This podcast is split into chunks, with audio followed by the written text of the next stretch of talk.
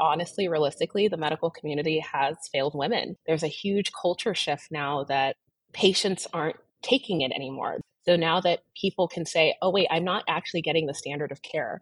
It's those stories, it's those voices, it's podcasts and platforms like this that's going to help change and shift this narrative of neglecting women. Welcome to FemPower Health. Georgie here. Out of all the episodes that I have done on menopause, this is the one that we need to be most proactive about, because if we aren't proactive, it is what can create those negative stories we tend to hear about the suffering that women have in menopause. Now, quick clarification here. Menopause is not just for those in their 40s and 50s and above. It can happen if you are on medications for endometriosis that can induce menopause. It can be chemotherapy, and it can also be right after you've delivered a baby. So this genitourinary syndrome of menopause, which is a mouthful called GSM, it is essentially defined as a collection of symptoms and signs that are caused by this hypoestrogenic change in our bodies. And what's really important context to understand is a lot of times, you know, we say, hey, we're going to our annual physical, seeing our OBGYN, but a lot of that tends to be pap smears. But do we ever ask our OBGYNs to inspect our vulva? And even if we did, were they properly trained? Because according to my next guest, Dr. Maria Uloko, who is a urologist and specializes in sexual medicine for all, she will tell you a little bit of the truth on what really goes on with the training. And let's face it, are you inspecting your vulva so that you can inform your healthcare practitioner what might be going on down there? So whether you are a clinician listening or a patient who is looking for answers, please listen to this entire episode. Dr. Uloko is so wonderful and such a huge advocate for getting the right information out there to us. So thank you so much for your time. And let's dive right into the episode. So Dr. Uloko, it is so nice to have you on the FemPower Health podcast. I had the pleasure of meeting you at the Let's Talk Menopause Summit in New York City in March. And it was an exciting time because I had never met Rachel Rubin, who is a colleague of yours, and the two of you work so closely together. And I had interviewed her not that long ago, actually, about orgasm. And I love her because she is a I don't mess around with health information kind of person. And I noticed on the panel that you are just like that. So, of course, I had to have you on the FemPower Health podcast because those are just the types of guests I like to have, because it's so important for the practitioners that listen, as well as the women who listen, to really get the information that's so hard to find. So thank you for making time. You mentioned you're at a urology conference. So you really put in the effort. So an A++ for that. So thank you so much. So before we dive into this really important and often misunderstood topic of genitourinary syndrome of menopause, why don't you tell us about yourself? Thank you so much for that amazing introduction. So my name is Dr. Maria Uloko. I am an assistant clinical professor at the University of California, San Diego. I am a urologist that's specialized in comprehensive sexual health, which means that I take care of the medical and surgical care for all genders and when it comes to sexuality and sexual health. I'm also the director of the Vulvar Sexual Medicine Center at the University of California, San Diego as well. And so I am a very passionate advocate for closing the barriers and closing the gaps in research, access, education, and treatment and diagnosis for my patients when it comes to the different sexes, because it's very clear, being able to treat all genders and all sexes, that there is a huge disparity in people's ability to access care, people's ability to get care, and then the research that we're doing as well. I'm also a researcher, so I do a lot of research work, and again, with the goal of increasing access and debunking myths, because that's a lot of sexual medicine when it comes to, especially when it comes to women's health. No, absolutely. And, you know, it's funny, I'm so glad I wrote this quote down because it's a relevant transition to exactly what you just said. And I think it was Dr. Rubin that stated this at that summit. And she said, urology is the triangle of what genitals do you have, which do you want, and how do you want them to work? That's a perfect analogy. Yeah, I am a big believer that, you know, our understanding of the gender binary and all of these things has actually really been detrimental to our overall care, and just kind of thinking about genitals as exactly that. What do you have? What do you want? And then how can we optimize that? Is really been a huge metric is in terms of how I can deliver care and how I think about research. The other piece too, and I think this is an important thing to bring up, and then we can dive into genitourinary syndrome of menopause, the role of urologists. So I have to say, I had always thought urologists were for men. And I always wondered, especially as I've been doing the podcast, where do women go? Like, is it just the GYN? And then what happens after that? And it's so not the case, clearly, even with the work that you and Dr. Rubin are doing. I think you guys are even, which is probably why you're part of the many reasons why you're at this conference, is you're on your own going to these conferences to educate urologists on cis female anatomy because of these challenges. So tell us about that dynamic, because I think what's really interesting to me is not only is it the lack of research in women's health, but it's even the way training works that impacts the treatment that women get, the diagnosis, et cetera. And I always like to give that kind of a perspective, because I know a lot of people come into this podcast just really irritated that they can't get answers.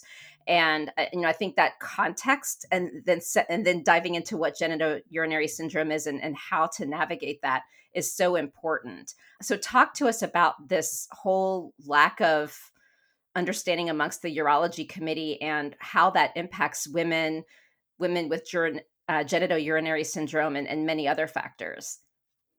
Yeah. So, I mean, it's actually a really unique thing. And it's actually really, and by unique, it's a long and storied history, and there's so many factors that go into it. I think the first question I'm going to answer is, you know, the misconception that urologists are just men.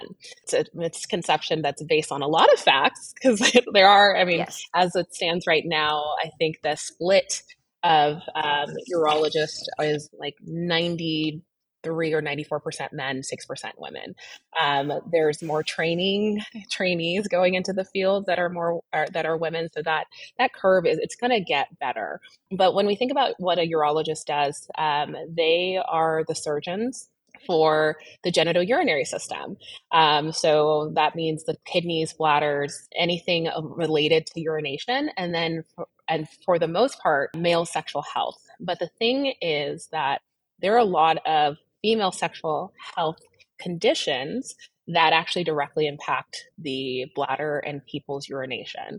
And it's really fascinating if we kind of just look back at the history of gynecology and just kind of its really storied, kind of murky history, you know, in the context and the social and historical context of how that field was developed. It was developed oftentimes with the principles that, you know, women didn't deserve quality of life, right? It was more so birthing and how can we get babies out so that we can then increase our line, and hopefully it's a male baby, and you know, that whole storied history. And so because of that, oftentimes vulvar sexual health has actually fallen out of the wayside.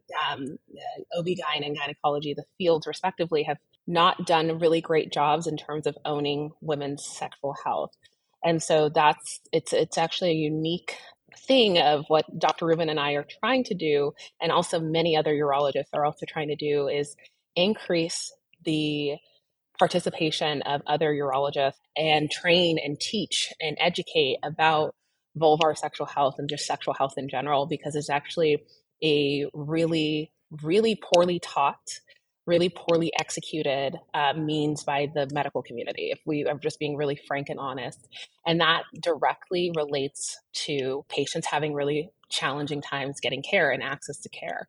I mean, there are so many statistics just to get common diagnoses and get common treatments. And there is so much misunderstanding that, you know, the vulva and women's sexual health is just gynecology, but when in actuality, a lot of the advances in sexual health and vulvar sexual health has actually been urologists. So Dr. Helen O'Connell was the first person to ever fully define the 3D structure of the clitoris. using MRI, and that was back in 2005, I believe. And me and my colleagues, Paige Isabe and Dr. Blair Peters, were the first to actually define how many nerves are in the, or axons are within the human clitoris. So these are things that are happening by urologists. And I think our overall goal is that we combine with gynecologists and internal medicine and dermatologists, because these are professions that people are going to get sexual health care. And so we're trying to come at this from a collaborative standpoint where we're educating the masses, teaching, getting people involved, getting people into research. And, honestly, realistically, the medical community has failed women historically. And, I think there's a huge culture shift now that patients aren't taking it anymore. There are things like podcasts, there are things like social media. It's actually been a really great thing, a talking point for social media. So now that people can say, oh, wait, I'm not actually getting the standard of care, or the standard of care isn't good, we could be doing better. And it's those stories, it's those voices, it's podcasts and platforms like this that's going to help change and shift this narrative of neglecting women and the medical gaslighting of very common conditions that we just as a medical community have not actually prioritized. Absolutely. Well, thank you for speaking the truth. And honestly, having clinicians question the way healthcare works it brings credibility to the challenge. So now let's talk about genitourinary syndrome. So I'd love to define what it is, and we'll talk about lots of solutions, et cetera. But again, I think it's important to understand it, but then figure out how women navigate through it, given the reality of our healthcare situation. And I also want to make sure, because I would assume right now we're focusing on cis female. And if there's anything you want to add nuance-wise that is relevant, please share, because that is not my area of expertise. But yes, please define. So genitourinary syndrome of menopause, I think or GSM is what it's called, is a very common thing. And it's due to the loss of hormones. So I tell people that if you do not have healthy hormones, you cannot have a healthy vulva. If you do not have a healthy vulva, you can then not have a healthy bladder. And that statement kind of sums up what GSM is. And so it is when menopause happened, essentially your body stops producing kind of the big hormones, estrogen, progesterone, and then most of your testosterone production is also gone, but you do still produce a small amount. I'm going to use the worst analogy ever. I'm so sorry, I apologize, but this is the one that makes the most sense. No problem. Your vulva is a garden, but it actually makes sense. So without hormones, you cannot then water the garden, right? And so without hormones, you cannot then keep your vulva healthy. And then what happens is that there are actual physical changes to the vulva that then result in symptoms. So physical changes are literally the vulva starts to close shut. And these oftentimes are really silent changes. And the reason that they're silent is because most of them, when they begin happening, they're asymptomatic, but also a lot of people aren't looking. So if you were to look, you would notice these changes, but people don't notice it until they start having the symptoms. And so the vulva literally shuts down, the skin of the vulva becomes red, raw, and inflamed, which then translates to the symptoms of urinary urgency, frequency, frequent UTIs, frequent yeast infections, pain with sex, decreased lubrication, decreased vaginal infections. So those are the big things associated with GSM. And that's why I use the garden analogy, because it makes sense. If you do not water your garden, right, your garden cannot thrive. And then all of the other things start to happen. Right. Understanding these symptoms, this is really about, there are ways to prevent some of these things that can happen due to age. And this is not about, oh, our life is over, menopause is the worst. Because I can I just say this? I am so happy people are talking about menopause. I sometimes feel like the tone is still like, oh my God, this totally sucks. And it's driving me a little bit crazy. And I'm not at all minimizing the challenge. I mean, this is funny. So I thought I was in menopause. I thought I was postmenopausal. And 5 months in, I go to Sedona. And day 2, after I went to the birthing cave, I know this sounds woo-woo, but it's actually just kind of funny, the timing. So after I finished my hike to the birthing cave, I come home and shoop, it comes back. I'm like, just like that. Like, are you kidding? So, but nonetheless, tell me your thoughts, since you have the experience in working with so many patients and are medical doctor. How should we really, I mean, is this scary? Is this just a natural part of life? Like, what is this whole, like, oh, let's get in this corral of this sucks. I'm like, yeah, positive. Yeah. There are solutions here. Yes. Yeah. So it's actually so fascinating. I don't think I would have thought about menopause until I started being a menopause provider. And I realized, it's so interesting because now that I know that there are solutions, I'm like, aging, I'm fine. I'm like excited to get to 70, right? Like, I don't think once you hit a certain age, your life is over. You know, one of the things is that humans didn't used to live as long as they did. And now that we're living longer, how can we then support their quality of life? Big believer in quality of life. And I think with appropriate menopause management and care, we can maintain people's quality of life. Like, one of the biggest complaints I always get is I just don't feel like myself. People just want to feel like themselves again. And the easiest thing and the way to get to that is with hormones. I mean, with hormones, I'm a big believer in hormone replacement therapy. I know there's just people up on both sides, but I really do think it's a safe and effective way. And as a urologist, it's also really interesting because I get to be at this unique standpoint where I literally get to see the differences in care between sexes. So when men go through manopause, they also have low hormones, and you can't watch a sporting game without hearing about low T, all the symptoms of low T, and like it's actually celebrated. We celebrate that they get their quality of life back. I love being able to support my male patients through their transitioning, and I think it's just wild that there's such conversation and such should women be allowed to age gracefully and keep their quality of life. I'm like, why are we having this discussion? Why aren't we doing more conversations about how can we make sure that we are centering their quality of life? And why aren't we doing clinical trials? Why are we still having conversations about a really poorly analyzed and interpreted study about hormones? We're still talking about, are they safe? I'm like, in urology, we are like, our patients deserve a quality of life. We care so much about their quality of life. We're like, oh, well, testosterone and men with heart attacks, that could potentially be dangerous. We're like, well, but they also need it. So let's do a clinical trial and see if it's safe.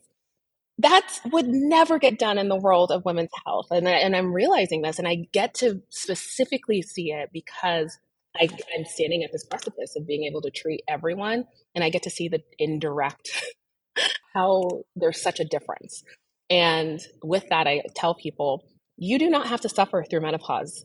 There are options, there are treatments. You can still live a great life. Like, I will be doing this until forever, because I can, because I know that there are options, and I am privy to that information because, I get to do the research, I get to do those things. But that's why I'm screaming out at patients and like telling people, tell your girlfriends, tell your mom, tell your sister, tell anyone that that you do not have to suffer through this. Yes. Like, there's this really cultural norm that women just suffer or they're difficult or they're this. And it's like, no, we as a medical community are doing a bad job of providing good care. And then two, there's a lot of fear mongering that is happening, which is also then preventing people from getting the right care.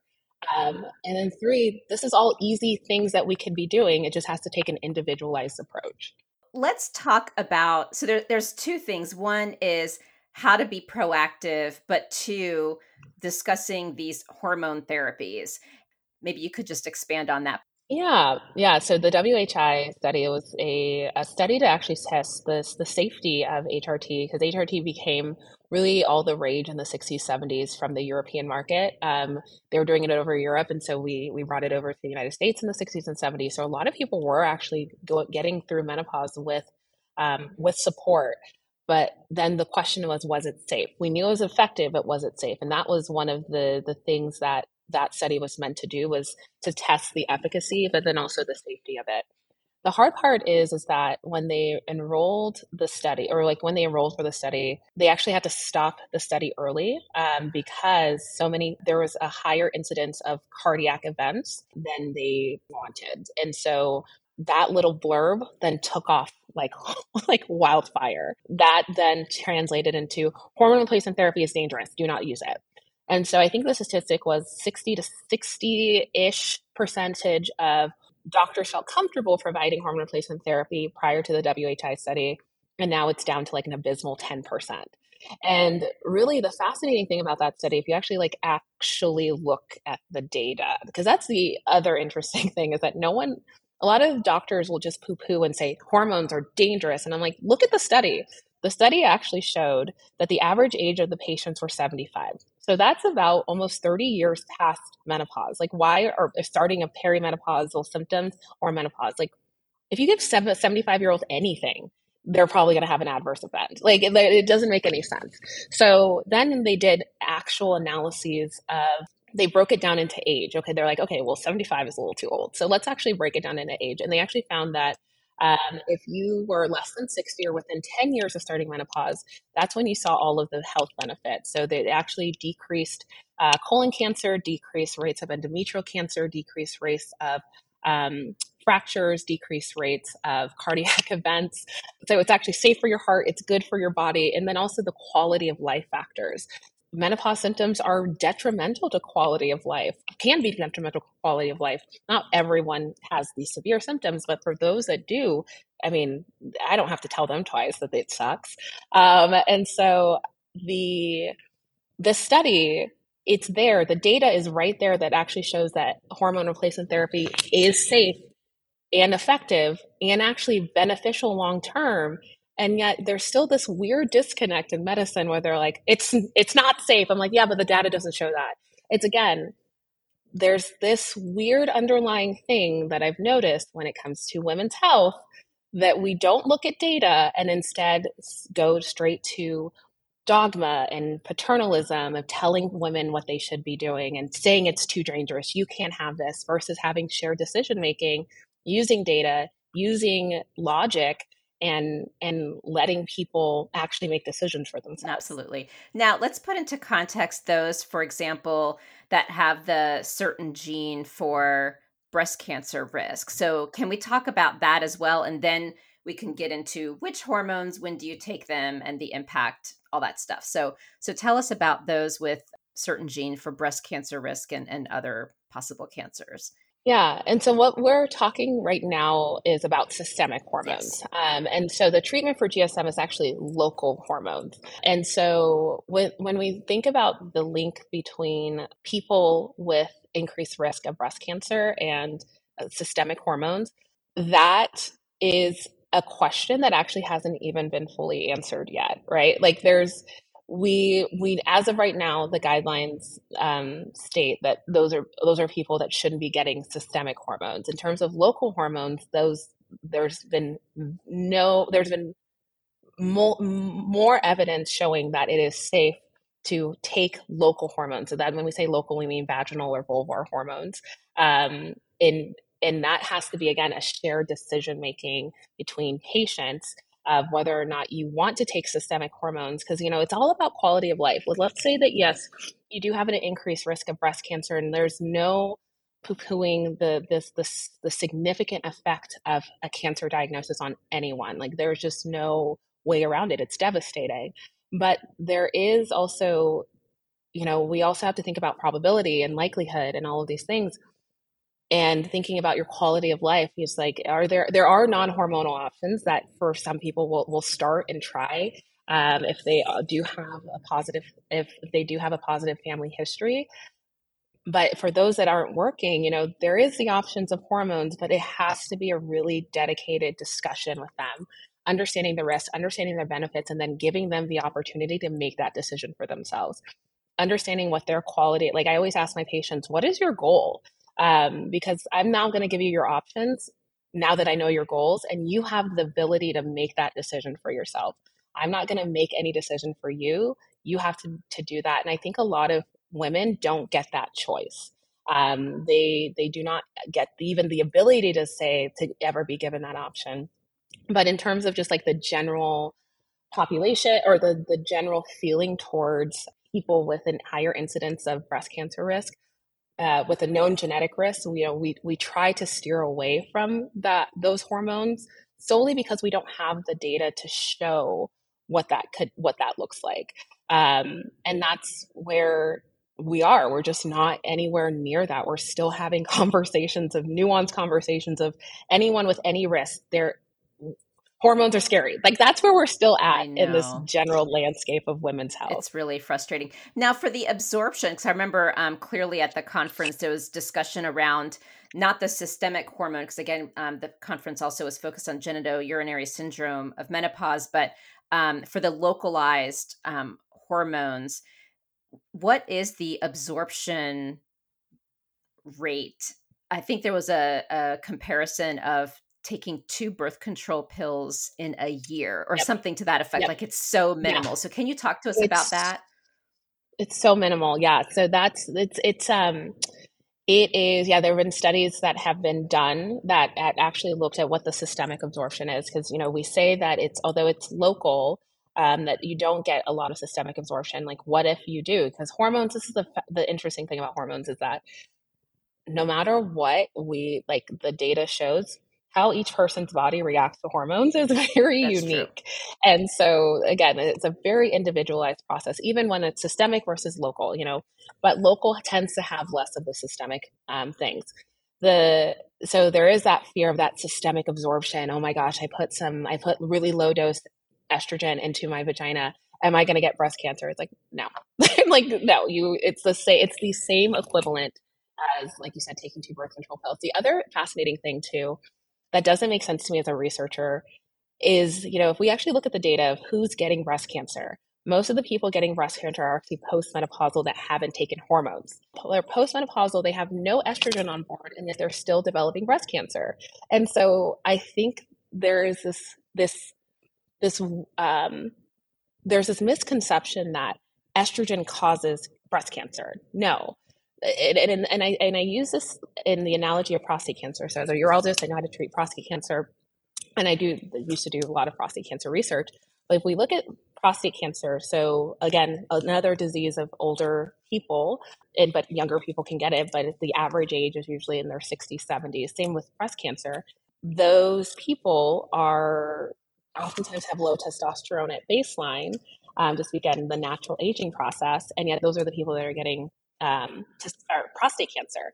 In our understanding, in our knowledge, we know that those people are going to get prostate cancer anyways. We just know that the prostate cancer is then fed by testosterone. We're not saying that testosterone causes prostate cancer. It's just something that happens, and we're still working on that, on the science behind it. But in our heads, we don't think, oh, testosterone causes prostate cancer, because then we castrate every man, right? And that sounds ridiculous, but that's actually what we're doing to women. We're allowing this castration or lack of hormones to happen when they don't need to happen, and we see the suffering happening.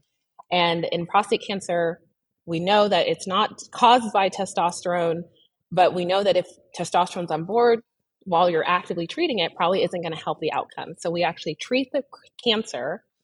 Once the cancer is treated and it's eradicated, we actually then put patients back on testosterone. I could never do that with my female patients. And yes, there is biologic differences between the cancers, but breast cancer and prostate cancer are actually very similar biologically. And I wish that we had the same treatment modality, or like the same kind of push of how can we increase the quality of life for these patients? Like, yes, we're saving their lives, but like, why aren't we then trying to improve the quality of their lives? It's oftentimes because we don't think of that additional step of like, but how are they actually living? What is their sexual health like? We don't think about that when it comes to women. It's very fascinating. There were numerous studies about post-cancer treatment and the lack of care in terms of sexual health. So then let's get to the reality, okay? So women who are in menopause, and by the way, let's clarify, this is not just the 50-ish-year-old woman. This is also someone who's had a hysterectomy, correct? Mm-hmm. And what about patients who are undergoing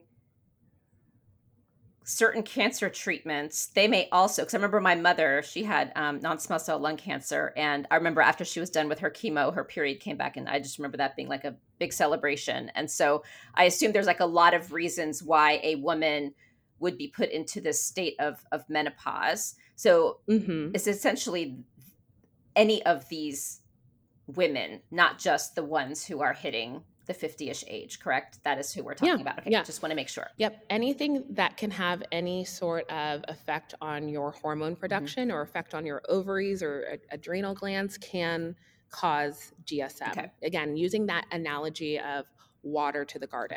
Okay. Without the water, that garden cannot thrive. And so the water is hormones. And if you don't have the hormones on board for whatever reason, whether it's breastfeeding women actually get GSM symptoms, because when you breastfeed, it actually shuts down your ovulation. And so you do not produce hormones like you normally would. People getting treated for endometriosis, we're shutting down your ovarian production of hormones because we think that's considered. So a lot of people will actually develop GSM. And GSM is, again, the urinary symptoms and then also the sexual pain symptoms that can. And yeah, it's a very common thing. And the longer that you don't have hormones, the more progressive these changes are. Everyone who has this loss of hormones needs to be proactive. Yes. So that is my big push. So I'm a big believer in prevention instead of intervention. There are so many women I see that are 90 something years old, and their vulvas are itchy, red, raw, crying, sobbing, and they're essentially the opening is like almost sealed shut because no one did the same preventative care that we did for the rest of your body, your mammograms, your colonoscopies. Like, why are we not also prioritizing vulvar health? Because vulvar health is not just sex, it's actually urinary health too. And so many people die from bladder infections. It's actually killing people that we are not prioritizing vulvar health. And we could, I say this to everyone, the vulva that you, I like my, not mine, the vulva that you have pre-menopause should be the same vulva that you had on your deathbed. There's no reason that we should just accept that people's vulvas will just shrink and shrivel up. There's no reason, like, and yet we've widely accepted it. It's just, oh, it's a natural part of aging, da-da-da. It's not, well, it's a natural part, but just because it's natural doesn't mean that it's acceptable. Okay. And so, and there's, especially when there's a proven, safe, low-cost option to prevent all of these issues down the road, like, I want to scream it from the mountaintops. Like, every person that's 35 and up, start looking at your vulva. I mean, anyone actually, look at your vulva, check your vulva, make sure that you are looking and understanding and looking for these silent changes, because the symptoms happen much later before the actual physical changes start.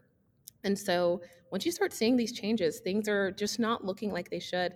Go into your doctor, start advocating for yourself and being like, I want to be on hormones. Like, because you can, that's the other thing I like to tell people is that, or vaginal hormones.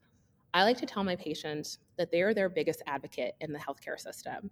As a Black woman in healthcare, and as I've had my own personal experiences with the healthcare system, as someone that is health literate and has, like, you know, all of the connections, I still have been mistreated by the healthcare system. I can't imagine what people that don't have the same privileges that I do. And so I tell them, you are your biggest advocate. You can advocate for yourself. You know, there's like your doctor knows something and they mean well, but a lot of them aren't staying up to date on the literature, aren't staying up to date on what you need, or have their own unique biases or fears. And you get to advocate for yourself. They don't always know everything, and not challenging them per se, but also just saying like, no, I also did my research, and having discussions. I think the doctor-patient relationship should be more so a discussion of here's what the data shows and you get to make your own decision. Okay, I agree. Something also so interesting is you guys mentioned this is not about going and getting a pap smear. This is going and getting your vulva examined by your doctor. But like, as you said, we're with our bodies every day. We should also be examining it, because I would assume as a good patient, we go to our doctor and hopefully we'll say, hey, I've been inspecting my vulva and I'm noticing blah, blah, blah, blah, blah, right? That's what we should be doing as a patient so that the doctor can then do something. So tell us about this experience of how we as the patient can be more empowered, but then for the clinicians who are listening, what can clinicians do better by their patients in this whole dynamic? Yes, clinicians, what we can be doing is taking a proactive stance to vulvar health and vulvar care. And like I said, I've mentioned several times, you cannot keep that garden healthy without hormones. So we should be in our clinics as urologists, we're seeing a ton of patients with recurrent UTIs. And that's one of the symptoms of GSM. And in our arsenal, we should also be saying, you have to take this medication. Like there's no, I mean, you don't have to, but these are the reasons why it's helpful. So a lot of people will, what I think I've noticed is that a lot of people will get prescribed vaginal estrogen, but then won't take it because they don't know why. Like it's because they're like, it's a mess, it's a whole thing. And I actually have to use either the analogy of the garden, or I use this other analogy, which I think is great, is let me say that I was going to, like, all you had to do every single day, like take a look at your leg. What if I told you that if you were to put lotion on it, you know, once every day for 2 weeks and then just 3 times per week, it would then shrivel up, become super painful, red, raw, cracked, and irritated. Would you put the lotion on, or would you just let your leg shrivel up and get, you know, infected and all these things? And yeah, maybe you're not a marathon runner, but would you let that happen? And they're like, oh God, no. and then I'm like, that's what you're letting happen to your vulva, right? Like, and that analogy actually makes sense to them because no one actually explained to them why they're doing anything. And they're like, yeah, it's just a cream. I don't know. I mean, there's so many times we haven't done our face routine, you know, just because we're like, oh, whatever. It's like the long list of things. But if you actually understand, like, oh, this is a health benefit. I am preventing a lot of things. I'm going to definitely take their vaginal hormones. So that's one thing that providers can be doing is feeling comfortable prescribing it and then explaining to people why they're taking it and understanding that. And then from a patient standpoint is getting comfortable with their bodies. That is something that I was really surprised by. Every time I examine someone, when I examine my male patients, they're like, yep, whatever, just go for it. You know, obviously there's a little bit of that, that interesting, unique difference because I'm a woman and they're a man, but like but for the most part, there's really not, it's not uncomfortable. Versus when I examine every single woman, they say, I am so sorry. I apologize. I'm like, for what? We haven't even started. Like, what are you? Every single patient I have has always apologized for their bodies. And that tells me that there is a social cultural shame that is happening around women's genitalia and vulvar genitalia, right? Like that is so unique. No one would apologize if their elbow was broken or hurt or injured. You know, you don't apologize to your orthopedic surgeon about your hip or your knee, you know, but when it comes to the doing a vulvar exam, so many people apologize. So there's so much shame. People have been told that their bodies are not good, or, you know, that it's not a clean area or they should be disgusted by it. They shouldn't. They should actually look at it. It's a body part. It's an important body part. And it's not just for sex. You can also urinate. And so many people are like, well, I'm not having sex. So I'm not going to take my estrogen. And I'm like, you have all the other organs down there too, like your bladder. And so that's a fascinating thing. And so the other thing I tell people, or the distinction between so as a vulvar specialist, I do things very different than a gynecologist. Not super different, but I spend a lot more time on the external. I don't do pap smears. That's not within my scope of practice. I spend all of my time on the external, and because there are way more structures externally than there are internally. There's the vagina, and then there's the cervix and the uterus, period. Versus there's the clitoris, the mons, the mons pubis, the labia majora, the labia minora, the vestibule, you know, your pelvic floor muscles. These are all on the outside. And a lot of times these are completely disregarded in the standard gynecologic exam. Like, that's just how it's taught. They are not taught how to look at the external structures. Like, that's one of my big pushes and research focuses is how can we change how we teach anatomy even to medical students, because medical students don't know this. Urology residents, gynecology residents, you go through your entire training without learning about how to examine the vulva. You learn how to put a speculum in, you learn how to look at the uterus and the cervix. That's about it. You don't actually learn about all the other structures, which is such a detriment and is a direct result as to why so many people are still dying of UTIs, getting GSM. We need to be doing better from a medical standpoint of being proactive, and then also and explaining to our patients why they need these things. And then also from a patient standpoint of advocating for yourself. That looks like looking at my vulva. That looks like getting comfortable with anatomy. It's a big task and it's a big push, but I'm excited for it. That's awesome. The hormone you're talking about in this case is vaginal estrogen. Yes. So it's vaginal estrogen. Estrogen is very important for the overall vulvar health, but my research focus is the importance of testosterone as well.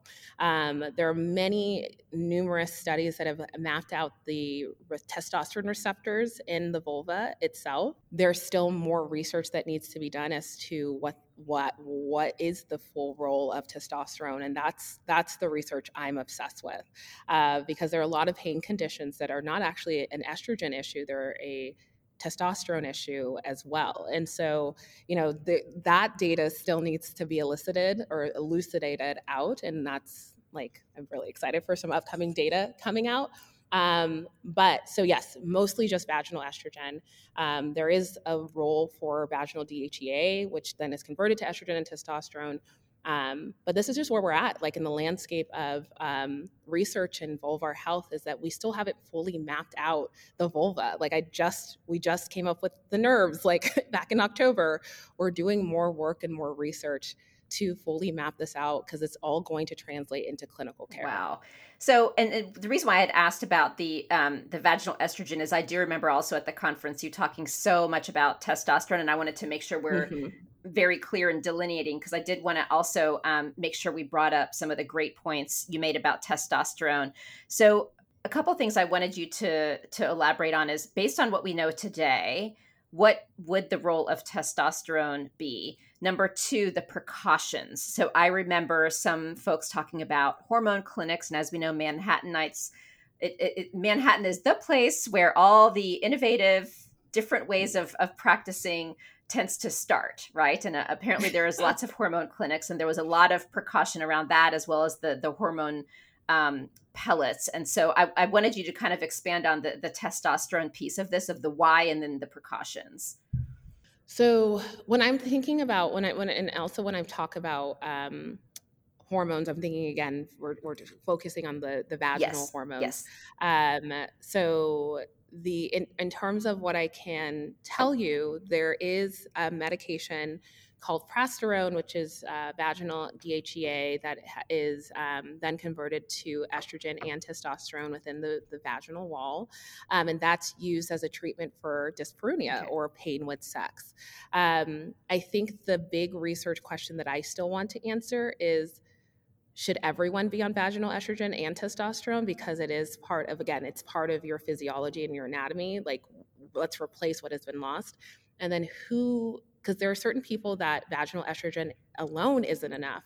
And there are certain people that vaginal estrogen alone is perfect. And there is actually a little nuance, because you still do make a little bit of testosterone. And for some people, that's enough. And for some people, that isn't enough. And so this is my brain. It's all constantly just thinking about research questions. I'm totally tracking, because this is how my brain works too. So I'm right there with you. Okay, good. You do see these nuances of people just on estrogen and vaginal estrogen, and they feel great. Everything's awesome. No pain, da, da, da. And so this, I love this work, because there's so much research to be done. And I think, instead of looking at it as, the end all be all, it's just like, oh, that's another clinical question that we can answer. But what we do have right now is vaginal estrogen and then vaginal DHEA. In terms of systemic testosterone, that there are actually multiple guidelines that actually endorse the use of systemic testosterone in women, that postmenopausal women with low libido. Okay. So there are multiple guidelines. There's not really much controversy surrounding that. The controversy that is there is when we this is the other interesting thing, is medicalizing and medicine and capitalism. This is where it just goes to shit, because, you know, it is kind of this like nuance, or it's like this like poo-poo thing. You know, we've always thought about testosterone being a male's hormone, but it's actually an every person hormone. And we know that people benefit from testosterone. Postmenopausal people benefit from testosterone with low libido. The thing is, the FDA has not approved a formulation for testosterone for women. So there's actually not even a product that we can give to them that is based and dosed for them. So because of that, we then have to use male formulations of testosterone, and, you know, and we have to then like cut the dose and like do a lot of like really specific things for it. And that's what the guidelines recommend, using the FDA approved options. Where the nuance and where the conversation and where the controversy comes in is the clinics and like practitioners that will say, oh, we can compound it, we can do pellets. You know, we still don't know what that looks like. We just don't know the safety data for it. And so I understand why people are very up in arms about the pellets. I'm a person that doesn't believe in doing pellets for every single person. Like one of the things, like, because one of the it's again, the marketing. So when people market pellets to you, they're telling you this is going to change your entire life, it's totally safe, all of the things. It's like, it could be, we don't know, we don't have the research, but there's also much cheaper options for you that are safer. So why don't you do that instead? And when you don't let people have those options, I think that's the issue. Yeah.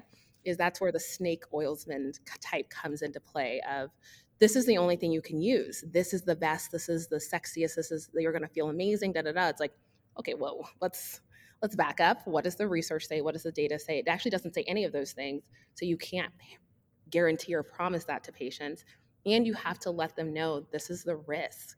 There is a higher risk. You're giving a big testosterone load, right? And so I don't do pellets for people that are like starting testosterone. Never do it. There are certain people that I will do a pellet for, but it's controversial. I know it's, well, you know, all the things. But I do think this is where we can ask these nuanced questions of, this is research. We can actually answer these research questions instead of this kind of like infighting. Right. But you have to just be really truthful with patients and saying, this is what I can do, this is what I won't do, and this is why the pellet industry is a little snake oilsman-y, you know, like you're promising all of these things without data to support it, and then you're not giving them other options that are more cost-effective or more beneficial to them. That's the issue, okay, is saying, this is the only thing you can take, and you have to pay me cash. Like that's where it gets skewed. Okay, that makes a lot of sense. Thank you so much for explaining. So mm-hmm. One thing also we didn't cover, if I am a person who is not comfortable using hormone therapy, even down in the vulva area, what are the other options? Because I know, for example, there's vaginal moisturizer, and then there's a certain osmolality that you need to look at, plus ingredients and things like that. So what else can folks consider?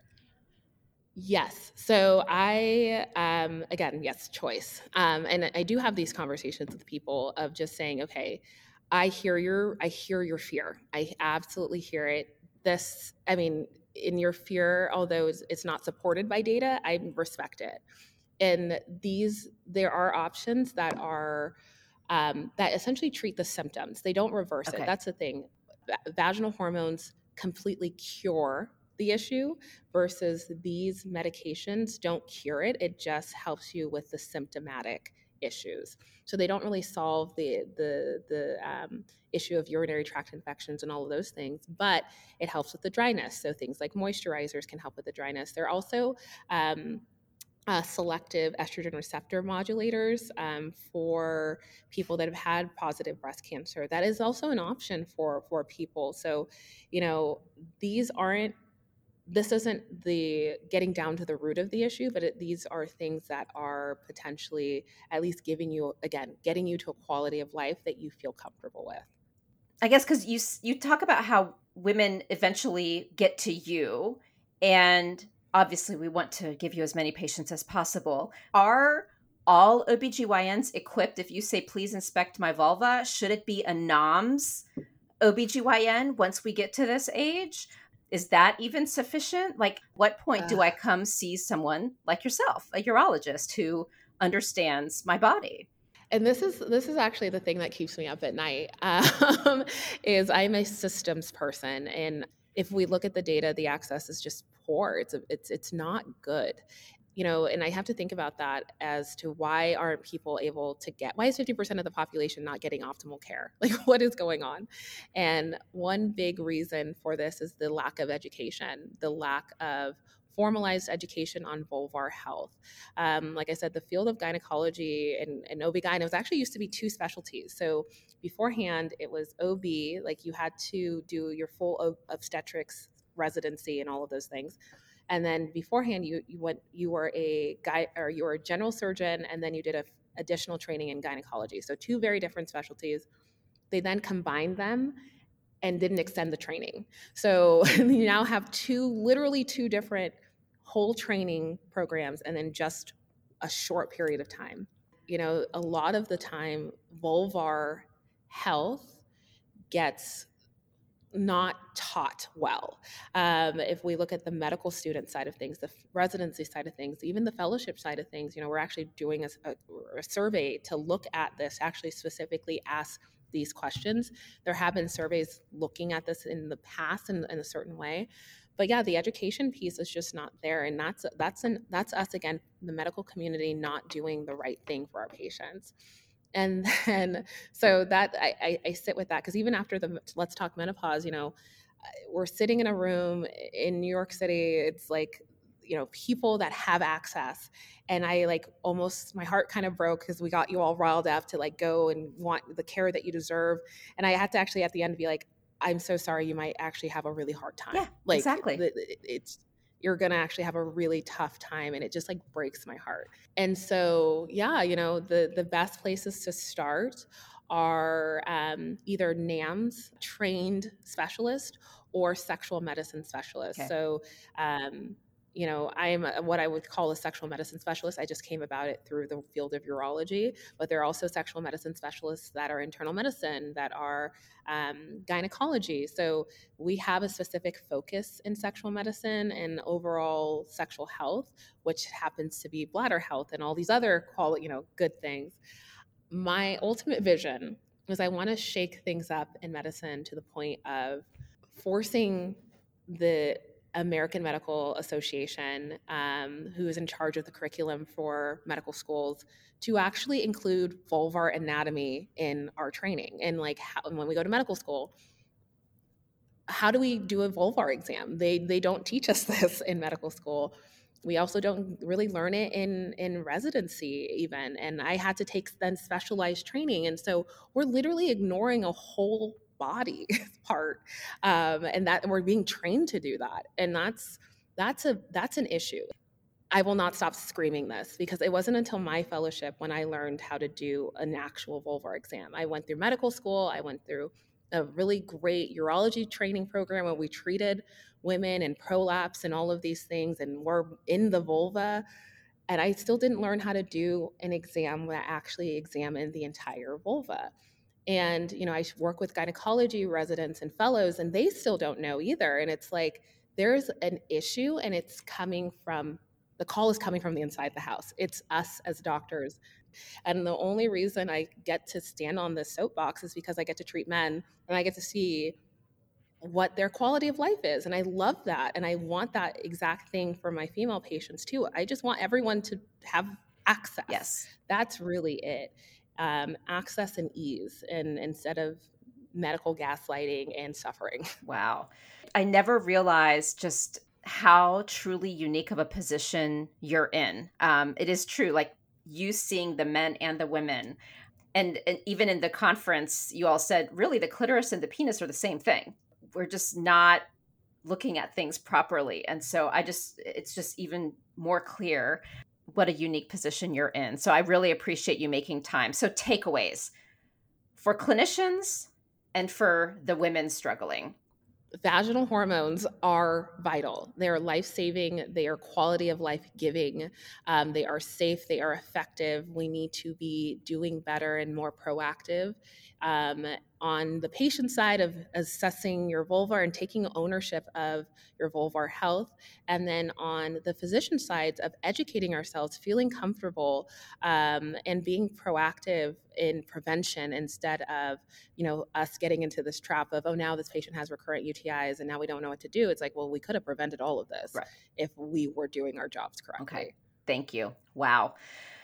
Truly, thank you. Yeah, no, thank you for this platform. This is actually how people learn, right? And as a researcher, I'm really big into science communication. Like I can write all of these papers, I can do all these things that I think is moving the needle forward. But if my patients don't know, or the people don't know that they can have access to these things, what's the point? Yep. So speaking truth to power and like actually doing these things really matters. So thank you so much for this platform. Absolutely. Thank you. And that wraps up another empowering session here at the FemPower Health podcast. Now, before you dash off, I've got a quick, exciting invitation for you. Please join our vibrant community by subscribing to our weekly newsletter, because it's really your frontline update on groundbreaking women's health research, the latest health-enhancing products, fun quizzes to boost your health IQ, and unique discoveries that you won't want to miss. All of this delivered straight to your inbox, cutting through the noise of social media algorithms.